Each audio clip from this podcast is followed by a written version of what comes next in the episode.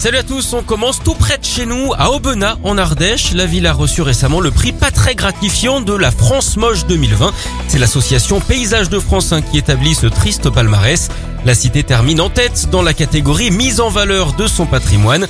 En cause, le paysage publicitaire de la commune qui gâcherait son charme. L'association s'est même permise de glisser quelques conseils au maire. Tout cela, bien sûr, reste du second degré. D'ailleurs, puisqu'on est dans l'humour, vous savez pourquoi on déplore cette situation de misère à Aubenas Tout simplement parce que c'est la dèche.